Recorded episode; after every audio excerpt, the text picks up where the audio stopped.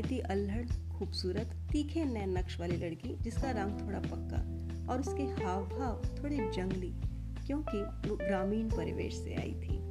हम पढ़े लिखे और सोफिस्टिकेटेड होने के नाते डेस्टिनी जैसी किसी चीज़ में यकीन तो नहीं रखते थे, लेकिन उसका हमारे घर में इतने दूर दराज गाँव से आकर रहना, हमारे बच्चों के लिए खाना पकाना, उनके साथ खेलना, हमारे घर में सोना, हमारे पारिवारिक सदस्य की तरह व्यवहार करना किसी दैवीय सहयोग से कम नहीं था।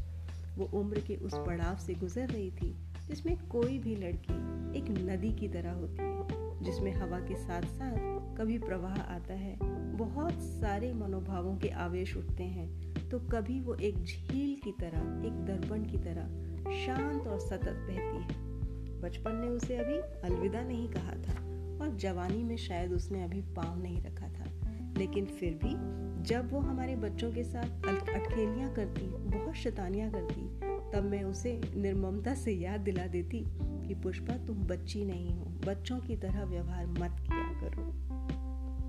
वो झट से मेरी आंखों में उस बात को पढ़ लेती और सचेत हो जाती और अपने आप को कहीं काम में खपा कर चुपचाप उस बात से गुजर जाती। एक बार यूं ही मेरे हस्बैंड ने कहा कि अगर इसका रंग पक्का ना होता तो ये बड़ी खूबसूरत है।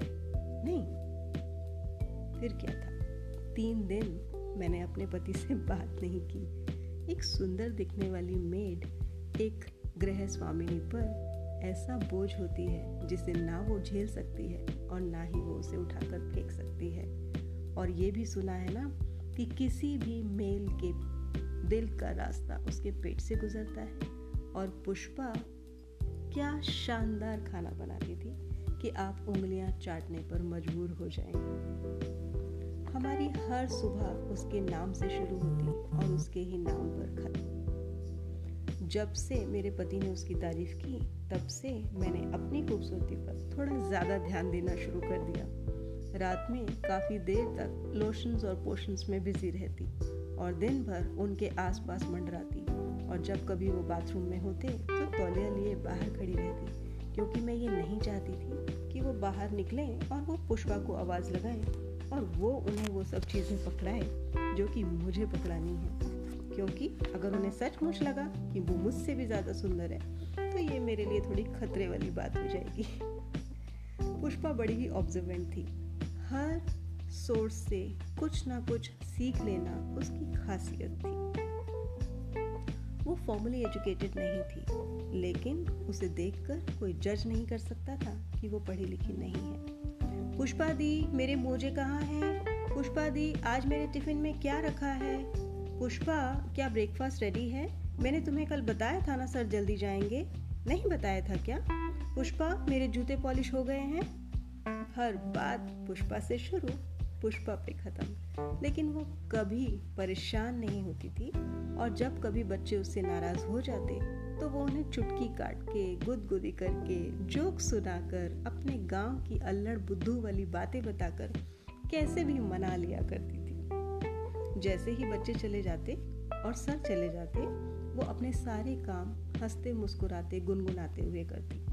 जब वो देखती कि मैं कमरे में कंप्यूटर पर बैठी हूँ और अपना कोई काम कर रही हूँ, लिख रही हूँ, या मैं फेसबुक पर अपने दोस्तों से चैट कर रही हूँ, तब वो मेरे पीछे आके बड़े प्यार से खड़ी हो जाती और मुझसे पूछती कि क्या फेसबुक पर ढूंढने से उसका भाई, उसका परिवार, उसका गांव देखा जा सकता है। और मैं बड़ा अम्यूज़ होकर पूछती कि तुम ये क्यों चाहती हो? उसने कहा कि हो सकता है मेरे भाई के पास भी कंप्यूटर हो सकता है वो भी फेसबुक पर हो।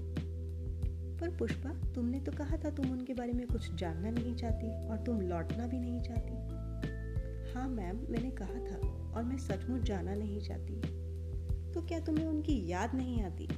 नहीं, मुझे उनकी बहुत याद आती है, लेकिन मैं फिर भी नहीं जाना चाहती, क्योंकि मैं आज तक भूली नहीं हूँ कि किस तरह मेरे बाप और मेरे भाई ने मिलकर मुझे बेचने की कोशिश की थी और मेरा सौदा किया था और मैं घर से भाग चली।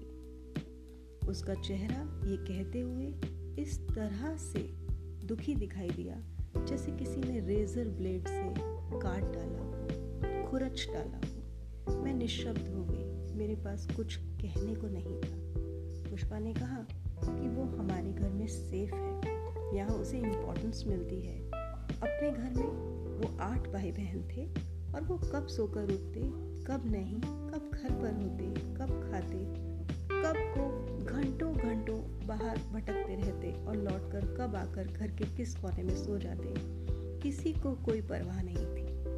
ये सब बोलते बोलते अचानक उसे ख्याल आया कि वो सारे काम छोड़कर भाग आई है और वो बोली कि बस मैम, मुझे जल्दी से आप कैटरीना कैफ दिखा दीजिए, मैं तो बातों में भूल ही गई कि मेरा बहुत सारा काम पड़ा है।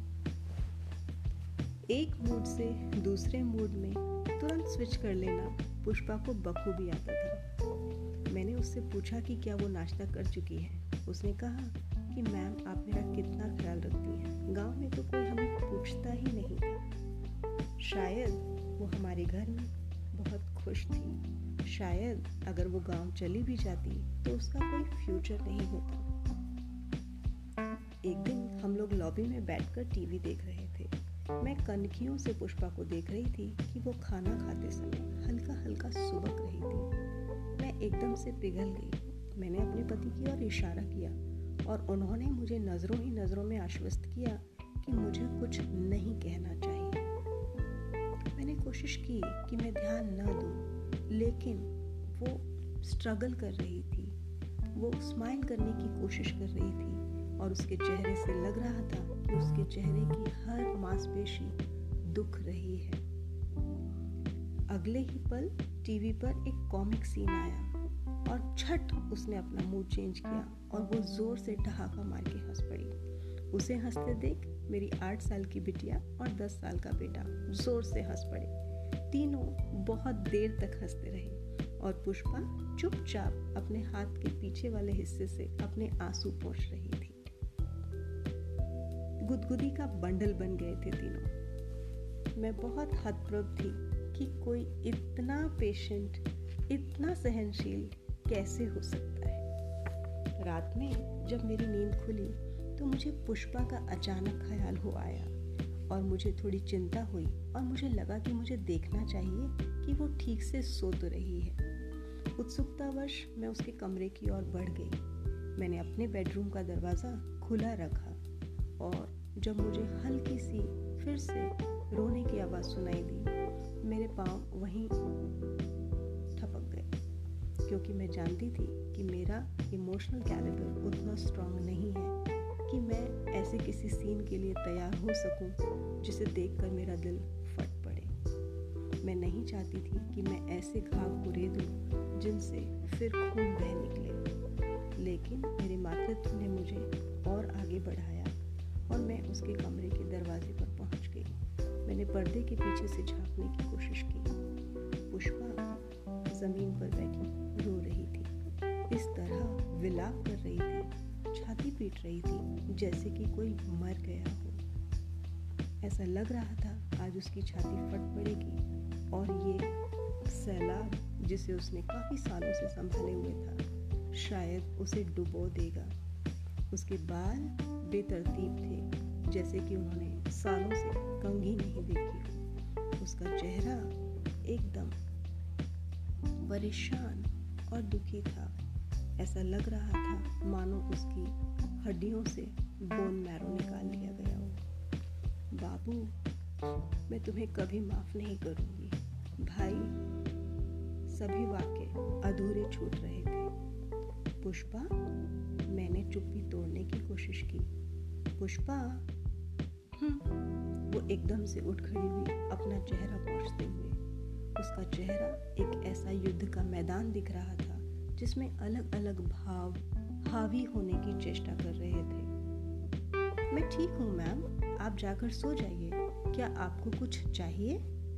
उसने मुझे चौंका दिया। इतनी विषम परिस्थिति में, इतनी तकलीफ की अवस्था में भी क्या कोई किसी दूसरे के लिए कंसर्न हो सकता है? और कोई इस तरह अपना दुख कैसे छुपा सकता है? मैं निशब्द हो गई। मैं भी आहें भरने लगी, सुबकने लगी और मैंने उसे अपनी बाहों में भर लिया, मानो वो मेरी 8 साल की बच्ची हो जो कोई भयानक सपना देखकर जाग खड़ी हुई हो, रोते हुए। मैम, मैं बिल्कुल ठीक हूँ। उसने एक झूठी हंसी हंसने की कोशिश की और मेरी बाहों से अपने आप को छुड़ाना चाहा। मैं हैरान थी, इतनी अंडरस्टैंडिंग और इतना त्याग, इतनी सहनशीलता इस उम्र में पुष्पा लाई कहाँ से बटोर कर। सुबकियों के बीच मैंने कैसे तैसे बोला कि मैं तुम्हें आज रोकूंगी नहीं पुष्पा, जितना चाहो जी भर के रो लो और दिखावा मत करो कि तुम खुश हो। तुम जितना चाहो रो, मैं किसी से नहीं कहूंगी। मैंने उसे आश्वस्त करने की कोशिश की। माँ, ऐसा कहकर वो मेरे गले से लग गई। उसने मेरे गालों को, मेरे बालों को, मेरे कंधों को, मेरे दिल को, मेरी आत्मा को झकझोर डाला, भिगो डाला, तर कर दिया। क्या मैं आपको माँ बुला सकती हूँ? उसने रोते हुए पूछा। एक अजीब सी भावों की ऊष्मा मुझे अंदर तक सराबोर कर गई। हाँ पुष्पा, तुम मुझे माँ बुला सकती हो। एक पल वो बिल्कुल चुप हो जाती और दूसरे ही पल वो बुरी तरह रोने लगती। मैंने सोफे पर उसे दो कुशन्स देकर कैसे तैसे प्यार से बहलाकर फुसलाकर लिटा दिया और उसके माथे को सहलाना शुरू किया। वो रोती रही जब तक कि वो थक ना गई। उसके हाथ में मेरा हाथ था और उसका शरीर निश्चेत होता जा रहा था। मैं कांप गई, मेरी आंखों में आंसू चुभ रहे थे। अगर उस दिन हमने ये नया प्यारा रिश्ता नहीं बनाया होता तो शायद भगवान न करे किसी दिन मुझे उसकी लाश पंखे से लटकती मिल सकती थी। हम उसे प्यार करते हैं, वो हमारे परिवार का सदस्य है। हाँ, मेरे 3 बच्चे हैं और मैं पुष्पा की माँ हूँ और वो मेरी बेटी है।